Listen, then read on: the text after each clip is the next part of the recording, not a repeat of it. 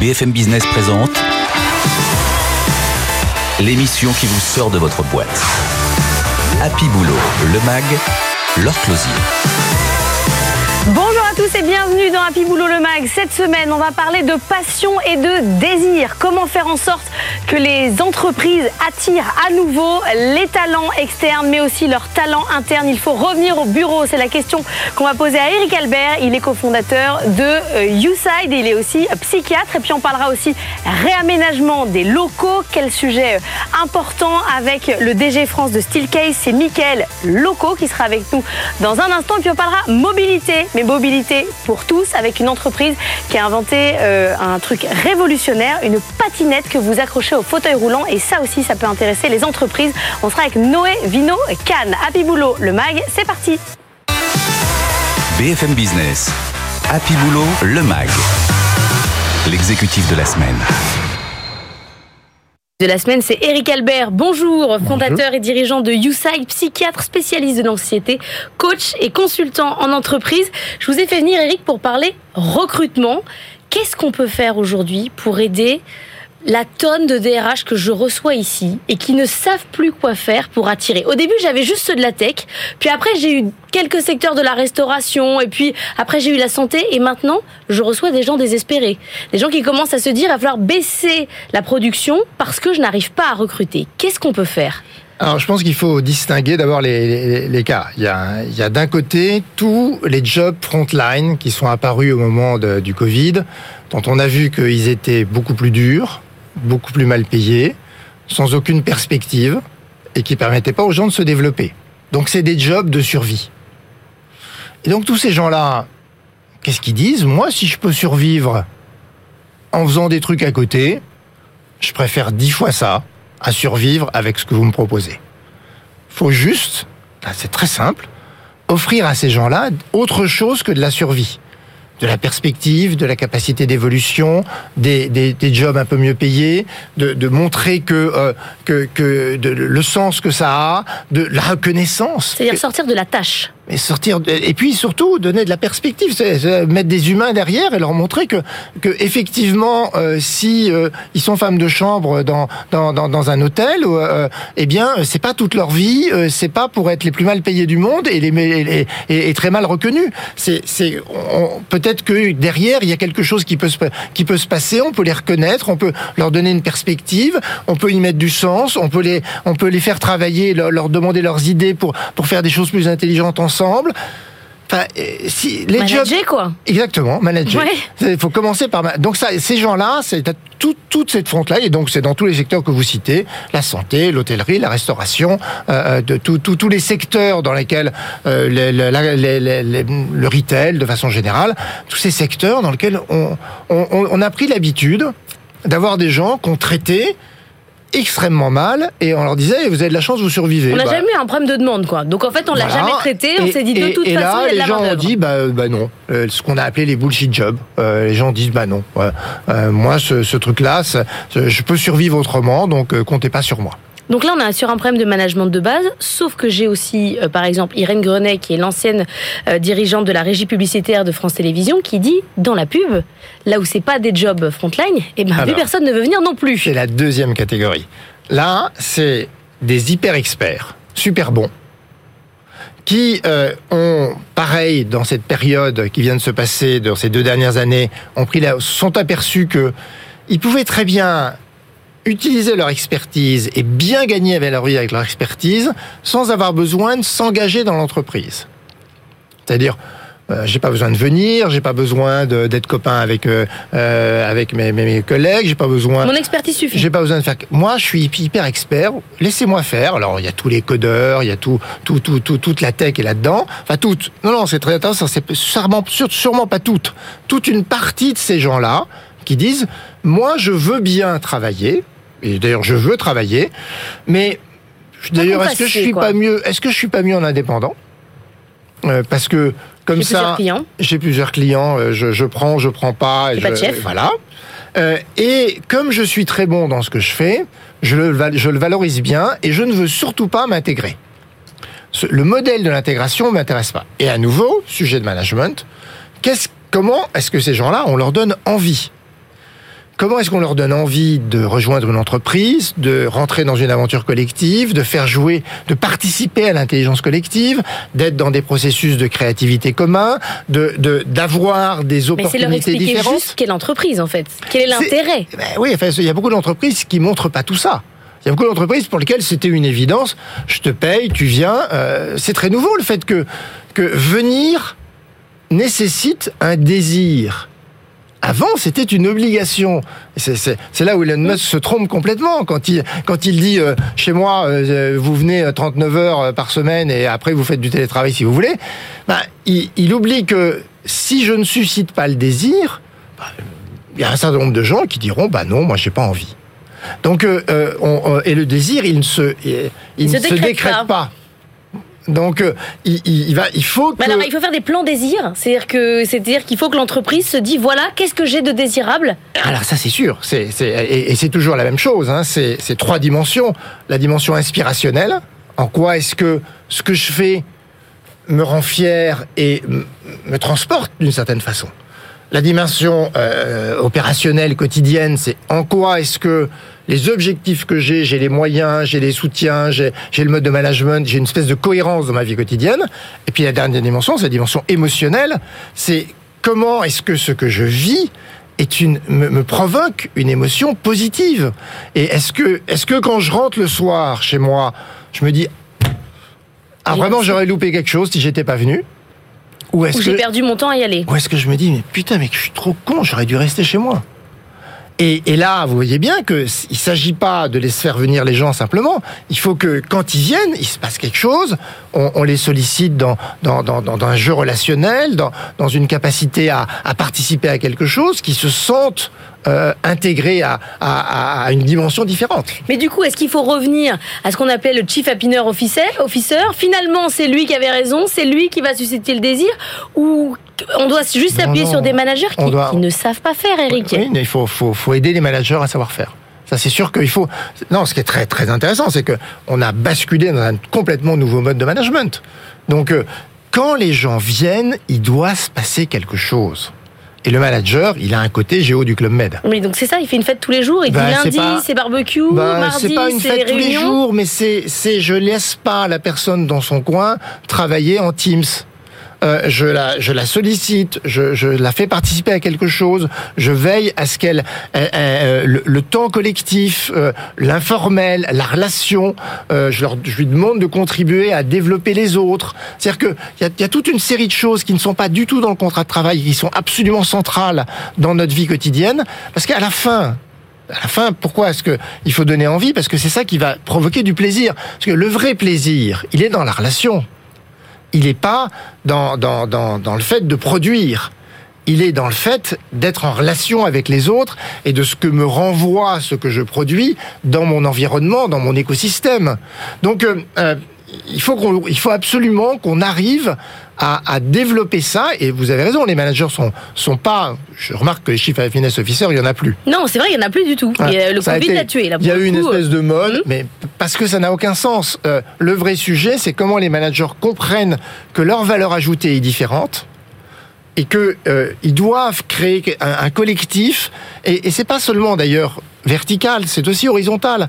Comment moi, avec mes collègues, je fais en sorte que mes collègues aient envie de venir et qu'on ait envie de se retrouver et qu'on crée une communauté. Donc c'est vraiment une espèce de co-responsabilité de tout le monde dans le fait que ben, on vit quelque chose qui nous donne envie collectivement avec ces trois dimensions inspirationnelle, opérationnelle et émotionnelle. Dans ce, dans ce plan désir, euh, qu'est-ce qu'on fait de la raison d'être? Parce que c'est un peu comme le Chief Happiness Officer. Toutes les entreprises, euh, un peu avant le Covid, faisaient leur raison d'être. Voilà à quoi je sers, voilà ce que c'est. Est-ce qu'on continue à faire la démonstration de l'utilité de l'entreprise? Ou est-ce que finalement euh, c'est fait et que, euh, et, et, que ça ne sert à rien d'essayer de travailler dessus? Alors la raison d'être, ça rentre dans l'inspirationnel. Hein, mm -hmm. C'est vraiment une dimension qui inspire et ça existe. Si c'est pas une, espèce de, de, de, raison d'être washing, ça existe. Si on, on, ramène ça au quotidien des gens et on montre que la raison d'être nourrit la façon dont on prend les décisions. Si euh, je je montre pas, mais, mais très régulièrement, et là là c'est vraiment le rôle des dirigeants et du Comex, que ma stratégie est en lien avec ma raison d'être. Les décisions que je prends sont en lien avec ma raison d'être. Que, que là, je fais quelque chose qui n'est pas complètement dans l'intérêt financier de l'entreprise, mais c'est dans ma raison d'être. Eh bien, évidemment, c'est du washing. J'ai fait une belle phrase et tout, tout le monde sait bien que on s'en fout et qu'à la fin, à la fin des fins, il faut cracher du dividende. Donc, euh, euh c'est la raison d'être, c'est très important en inspirationnel. C'est comme les valeurs. Ça, ça n'existe que si je les ramène dans le quotidien des gens et que régulièrement, je, je les mets en perspective. Je mets en perspective que ce qu'on fait est en lien avec la raison d'être. Qu'est-ce que je fais du coup de mes dirigeants qui n'arrivent pas à suivre? Je, je, les développe. Je, je... les change Non, alors. Non mais l'échange intérieurement, je veux dire, vous voyez les changer aussi. Non, non, mais il y a... Y a... Jean-Pierre est le remplacé par Jean-Paul, mais comment je fais eux-mêmes pour leur, les, leur, leur, mettre le plan désir à l'intérieur? Toujours pareil, euh, qu'est-ce qui fait qu'on a envie de changer euh, Chacun d'entre nous, euh, vous et moi? C'est D'abord, il faut en être convaincu. Donc, il faut bien leur montrer pourquoi est-ce que si on ne fait pas ça, on ne sera pas efficace. À la fin des fins dans l'entreprise, le sujet, c'est d'être efficace. Hein. Donc, en être convaincu. Ensuite, leur donner un peu de méthode sur, sur quoi est-ce qu'ils ont besoin de changer individuellement, comment les développer leur permettre un peu d'avoir un, d'avoir un peu plus de compétences. Et puis la, la dernière dimension, c'est de la pression. Il faut que je sois convaincu que, que, que j'ai un peu de méthode, mais aussi me mettre un peu de pression. Si j'ai pas de pression, je peux être convaincu de quelque chose, savoir comment faire et pas le faire parce que j'ai pas de pression. Ça veut dire qu'il faut des objectifs non financiers dans les contrats. Ah mais ça c'est sûr. Ça, ça. Si on avait que des mais des clauses, des, des, clauses, des clauses de désir, des clauses d'empathie, de, des clauses mais, de. Mais mais il y, y, a plein de choses très très très simples. Hein. Par exemple, on dit euh, un des trucs que on voit dans toutes les entreprises en ce moment, c'est qu'on dit il faut que les gens prennent des initiatives. Bon, mm. comment vous mesurez qu'un manager a des collaborateurs qui prennent des initiatives? Ben, C'est assez simple. Il faut mesurer le nombre d'erreurs commises. S'ils n'ont pas fait de conneries, c'est qu'il n'y a pas d'initiative. C'est qu'il n'y a pas d'initiative. Donc, euh, euh, il faut à chaque fois, il faut se dire, bah, si on dit quelque chose, alors le, le manager va vous dire, ah mais je leur ai dit de prendre des initiatives. Non, ça compte pas, ça. Euh, Peut-être que tu l'as dit. La question, c'est est-ce qu'ils en ont prise Et quel est l'indicateur qui permet de voir s'ils en ont prise bah, C'est qu'il y a des erreurs changer les indicateurs de l'entreprise. Hein. Ah ben, compter le nombre d'erreurs, alors là. Ah bah ça c'est évident. Merci beaucoup Eric Albert d'être venu nous voir. On va parler d'un pan dont on n'a pas parlé ensemble, c'est le bureau, l'organisation du bureau, comment on fait là aussi pour mettre en place un plan désir. Pour donner envie. C'est notre sujet. BFM Business, Happy Boulot, le MAG. Better Together. Et donc on va parler ensemble de l'aménagement des bureaux. Seuls 21% des Français sont motivés pour aller au bureau. C'est un chiffre qui date du mois de mai. Michael Loco, bonjour. Bonjour. Vous êtes directeur général France de Steelcase. Steelcase, c'est son travail d'aménager euh, les bureaux. Comment ça se fait qu'on est encore à ce chiffre de 21% seulement des Français qui ont envie d'aller au bureau? Ça ne revient pas. On n'a pas toujours pas envie d'y retourner. Alors oui, euh, alors ça tient à, à, à plusieurs choses, hein, mais c'est euh, on parlait d'envie de, de, revenir au travail tous les matins. Euh, tous les Français, tout le monde partout a le choix entre est-ce que je reste chez moi ou est-ce que je vais au bureau. Et beaucoup choisissent aujourd'hui encore de, de, rester au bureau. Si je devais prendre une analogie, par exemple, certains collaborateurs se retrouvent au bureau et c'est comme si vous alliez à un concert euh, au Stade de France et vous avez trois personnes. Voilà, l'ambiance n'est pas pareille. Ah, c'est clair. Vous euh, allez au bureau pour voir personne. En voilà. fait, il y a aussi autant de gens que chez vous. Il y a autant de gens que chez Donc vous. ça ne sert à rien. Et le bureau, il n'a pas changé. C'est-à-dire qu'au pire, il est plus petit parce qu'on a euh, en gros sous-loué euh, des parties parce que c'était trop grand, mais peu d'entreprises se sont mis à mettre en place un vrai plan de réaménagement et de reconquête de leur territoire. Alors, peu d'entreprises, oui, pas encore mises en œuvre, certaines ont commencé, mais il y a beaucoup de réflexions. Là, pour le coup, beaucoup d'entreprises réfléchissent Alors, elles réfléchissent à quoi? Ben, Elles réfléchissent à quoi mettre en œuvre pour que l'espace, justement, devienne un vrai levier d'attractivité parce que c'est un enjeu très fort. Donc moi je vois des grands groupes qui ont des sièges tout neufs, avec des, des, des, des montants stratosphériques investis dans les sièges qui sont des, vitrines importantes. Mais dans les entreprises plus petites, celles qui n'ont pas justement des budgets réaménagement euh, colossaux, vous vous dites quoi? On, on, peut faire quelque chose sans casser l'ensemble des, des, murs?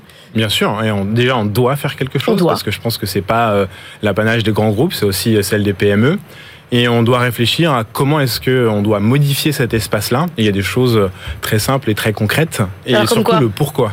Alors déjà, le pourquoi, c'est il faut que ça soit mieux qu'à la maison. Sinon, le collaborateur, il reste. Et le mieux, ça veut dire quoi? Ça veut dire qu'il faut déjà qu'il y ait peut-être un peu plus de, de, de confort. Euh, le confort, ça se traduit par des choses très concrètes. C'est-à-dire que à la maison, on est parfois mal équipé. Donc c'est peut-être être sûr que euh, bah, le siège que vous offrez au bureau euh, soit meilleur que le siège que vous offrez à la maison, même en termes d'ergonomie, par exemple, des vrais écrans pour supporter euh, le travail au quotidien pour les personnes qui sont sédentaires. Mais c'est aussi, vous parliez beaucoup d'attirer les gens au, bureau, c'est recréer ce lien social. Et donc peut-être c'est de, se dire comment est-ce qu'on va faire que bah, finalement quand vous arrivez au bureau, ce soit pas un stade creux ou un restaurant complètement vide? Donc pour ça il y a des choses, c'est redéfinir quelle est la place du village au sein de, du bureau et vraiment en définir une et faire en sorte que celle-là soit définie, que les gens puissent y travailler, qu'il y, ait un mélange et que dans cette zone, on puisse à la fois euh, se rencontrer, travailler. Euh, voilà. Et pour attirer les gens dans cette zone-là, il y a plusieurs astuces. Hein. Il y en a qui. Il faut que toutes les entreprises aient leur place du village. Parce que moi, ce que je vois, c'est quand même des boîtes qui disent revenez au bureau, et puis quand les gens mangent euh, dans l'entrée, on leur dit ah non, ça, ça va pas être possible parce que ça fait pas bien. Alors, c'est pour ça qu'il y a deux changements. Il y a un changement qui coûte pas cher, ça s'appelle un changement, mais qui est un peu plus compliqué, c'est un changement de culture. Euh, donc là, il faut autoriser la personne à justement prendre son café et avoir son, son ordinateur à côté, à côté de lui. Donc ça, c'est les choses qui peuvent se faire et qui peuvent se, se décréter. Il faut aussi, et là pour certains managers, alors autant souvent euh, l'aspiration de la direction générale est, souvent dans cette direction-là, mais après, c'est aussi un changement de culture, un, changement managérial, accepter que ces équipes soient pas autour de soi pour pouvoir euh, contrôler ce qu'elles font, mais qu'elles puissent être tout aussi productives en étant assis dans un mode lounge, par exemple, ou dans un monde allongé au café à discuter avec un autre collègue. C'est pas pour autant et accepter qu'un client peut venir dans une entreprise et voir euh, un café, un sandwich. Euh, vous voyez, parce que l'entreprise c'est aussi une vitrine. Ça peut pas être n'importe quoi. On peut pas. Mais l'entreprise, c'est, euh, et vous l'avez dit, hein, c'est la vitrine, mais c'est le seul lieu où le collaborateur il peut toucher en fait la culture de l'entreprise. Donc si euh, vous vous dites que euh, l'endroit où j'amène mon client c'est pas, je veux pas lui montrer mes lieux de travail. C'est-à-dire qu'il y a un problème entre votre culture, votre espace de travail. Donc il y a mm. quelque chose qui va pas. Donc finalement, faussement cool. non, c'est pas faussement cool. Vous pouvez être réellement cool, mais il faut juste que ça soit en ligne avec ce que vous voulez être concrètement, quand vous faites les aménagements, vous, parce qu'à un moment donné, il faut faire un plan et s'organiser, du coup, pour la place du village, vous dites quoi? Vous dites c'est une vraie place, euh, il faut pousser un peu les, bureaux et, créer un espace commun. Euh, enfin, j'ai vu des incubateurs de start-up qui avaient des places du village avec des arbres, des faux en plastique. Qu'est-ce qu'on, que vous dites vous Là, c'est une métaphore. Ce qu'on, ce qu'on dit, c'est non, j'en vois des vrais, hein. des vraies places de, des, vraies organisations de places. Hein. Non, mais tout à fait. Et ça peut. En tout cas, il faut que ça soit un point central et qui connecte en fait les différents lieux dans l'espace euh, et que ce lieu, il, il serve à la fois socialiser, mais aussi euh, potentiellement pour se concentrer. Donc c'est un lieu où vous pouvez potentiellement avoir une boîte où vous passez un petit coup de téléphone euh, rapidement. C'est un lieu où vous avez euh, le côté un peu assis debout, vous pouvez travailler debout, vous pouvez travailler assis ou, voir en mode lounge. Mais surtout, ce qui est important, c'est ce, que ça soit un hub de connexion. Donc c'est-à-dire que c'est le lieu qui va desservir d'autres endroits pour pouvoir mieux travailler. C'est-à-dire peut-être une rue, enfin on parlait de de, de village, de village, voilà, la rue de la soif par exemple. Et eh ben en fait vous avez la rue de la concentration et vous avez un endroit où les gens euh, peuvent aller euh, se concentrer. Vous passez par cette place du village et vous allez vers la rue de la la, de la soif ou de la collaboration, vous avez la, rue de la concentration, et il faut vraiment que ces espaces soient dédiés. Donc ça, change un peu, c'est-à-dire que vous n'avez pas un lieu où vous venez travailler, vous êtes assis tout le temps, mais vous avez plusieurs lieux qui vous offrent, euh, on va dire, un, meilleur support que ce que vous avez à la maison. Parce qu'à la maison, finalement, vous avez, globalement, hein, je, schématise, mais une table, une chaise, et vous faites la même chose, peu importe ce que vous avez à faire tout au long de la journée. Ce qui veut dire que quand vous réfléchissez à l'organisation de votre bureau, il faut vous disiez, euh, j'ai besoin d'un espace de concentration, j'ai besoin d'un espace pour discuter, euh, j'ai besoin de ça. Pourtant, quand on faisait ces réflexions-là avant le Covid et qu'on faisait les salles silence et machin, etc., ça marchait pas. Alors, c'est pas que ça marchait pas, mais que c'était pas accompagné. Donc, il, y a, il faut avoir cette réflexion-là, il faut le mettre en place. Et je pense que c'est le moyen de redonner un peu plus de concentration et de vie au lieu. Parce que s'il n'y a pas de vie, les gens, ils ne reviendront pas. Mais c'est, euh, et je pense que c'est d'autant plus utile pour que les gens, ils se disent le matin, bah, au moins, avant, euh, si quand je suis obligé de travailler de chez moi, bah là j'ai ma salle silence, alors que parfois les gens euh, n'avaient pas la possibilité de se concentrer euh, chez eux, ou n'avaient pas la possibilité d'avoir la bonne technologie ou le bon outil pour faire bah, leur brainstorming ou leur, leur, méthode de collaboration ensemble. Voilà. Repenser les lieux en fonction des usages. J'ai l'impression qu'on répète ça depuis un petit moment, mais ça fait du bien de, le, de se le redire. Il y a une vraie accélération sur ces sujets-là, et voilà, donc il y a beaucoup de choses à faire, et on n'est qu'au début. Ça fait du business. Merci beaucoup, Michael Loco, d'être venu Merci nous voir. DG France de Steelcase. On va parler de mobilité, de mobilité pour tout le monde. BFM Business. Happy Boulot, le MAG. Business Case. La mobilité, c'est un sujet pour l'ensemble des salariés. Et on va parler aux salariés qui sont en situation de handicap. On est avec Noé Vinocan. Bonjour. Vous êtes Bonjour. euh, CEO et cofondateur d'Omni. Omni, c'est une vieille start-up euh, créée en 2018. Vous êtes à la station F et vous avez créé une sorte de trottinette électrique qui se plug sur un fauteuil roulant, si j'ai bien compris. Exactement. C'est aussi simple que ça. C'est aussi simple que ça. C'est une petite fixation euh, mécanique qui se met sur le plateau de la trottinette, donc là où on met euh, nos pieds, et qui permet à quelqu'un en fauteuil roulant euh, de fixer son fauteuil sur la trottinette électrique. Il a les mains sur le volant et il peut faire 20 à 60 km en autonomie. Moi, je vois beaucoup d'entreprises qui commencent à réfléchir à des cartes mobilité comme des cartes tickets resto, qui réfléchissent à des flottes de vélos électriques. Vous vous dites quoi? On, on oublie une partie des salariés? Nous, on a la solution? Exactement. Paradoxalement, euh, jusqu'ici, toutes les aides euh, à la mobilité étaient euh, dédiées au vélo, vélo électrique, et donc les personnes qui en ont peut-être le plus besoin, les personnes à mobilité réduite, étaient exclues de ces de ces possibilités, de ces aides. Grâce au forfait mobilité durable, aujourd'hui, les trottinettes électriques sont inclus et bah, l'omnitrotteur, donc le produit, la fixation qu'on a développé, est aussi inclus et permet maintenant à un employeur très facilement d'embaucher des personnes en fauteuil roulant et de faciliter leur quotidien en entreprise et leur inclusion. Donc, vous, euh, vous proposez aux entreprises de leur fournir le matériel, de, de faire quoi? De faire un leasing comme on fait parfois dans les flottes de, de véhicules de fonction? En fait, on propose euh, le matériel soit à l'achat, euh, soit en location, effectivement, en leasing, comme un véhicule de fonction.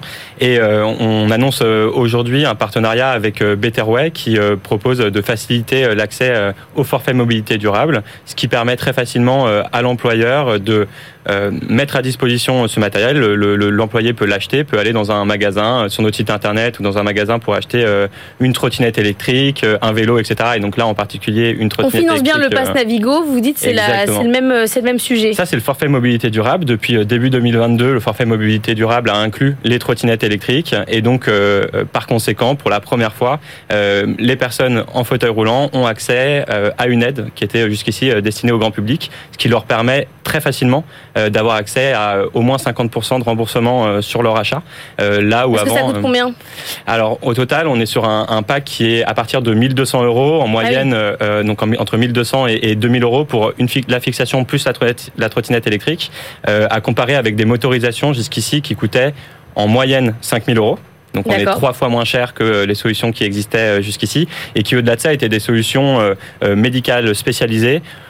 Ce qui est important sur la solution qu'on propose, c'est aussi d'avoir accès à la même chose que tout le monde, d'avoir accès à une trottinette électrique. Et ça, euh, pour euh, les Parce centaines que de personnes qui l'utilisent. C'est parce Exactement. que C'est ludique, c'est le même objet que tout le monde. Quand on se déplace dans la rue aujourd'hui euh, en, en fauteuil roulant, et d'ailleurs euh, je vous invite à essayer euh, de le faire un jour et à toute personne d'essayer de le faire. je, je- déjà avec une poussette c'est compliqué. Donc, Voilà. euh, Exactement. Et donc il y a tous les enjeux que vous avez dû voir avec une poussette, les, les pavés, les, euh, Mhm. les dévers sur les trottoirs, etc.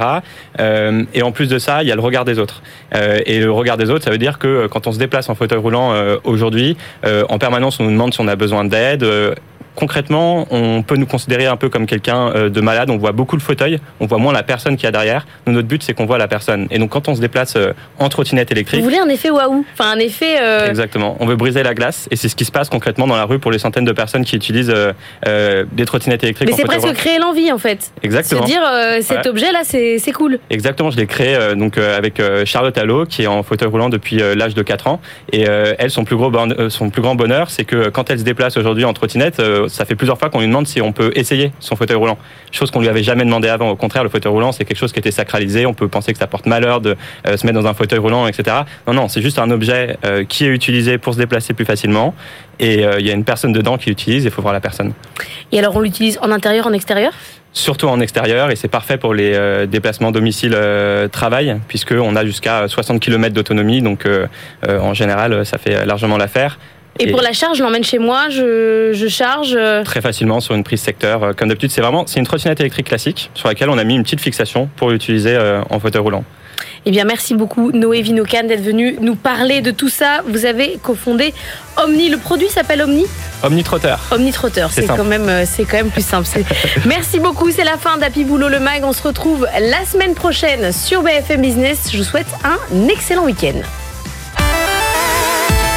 BFM Business, Happy Boulot, le MAG. L'émission qui vous sort de votre boîte.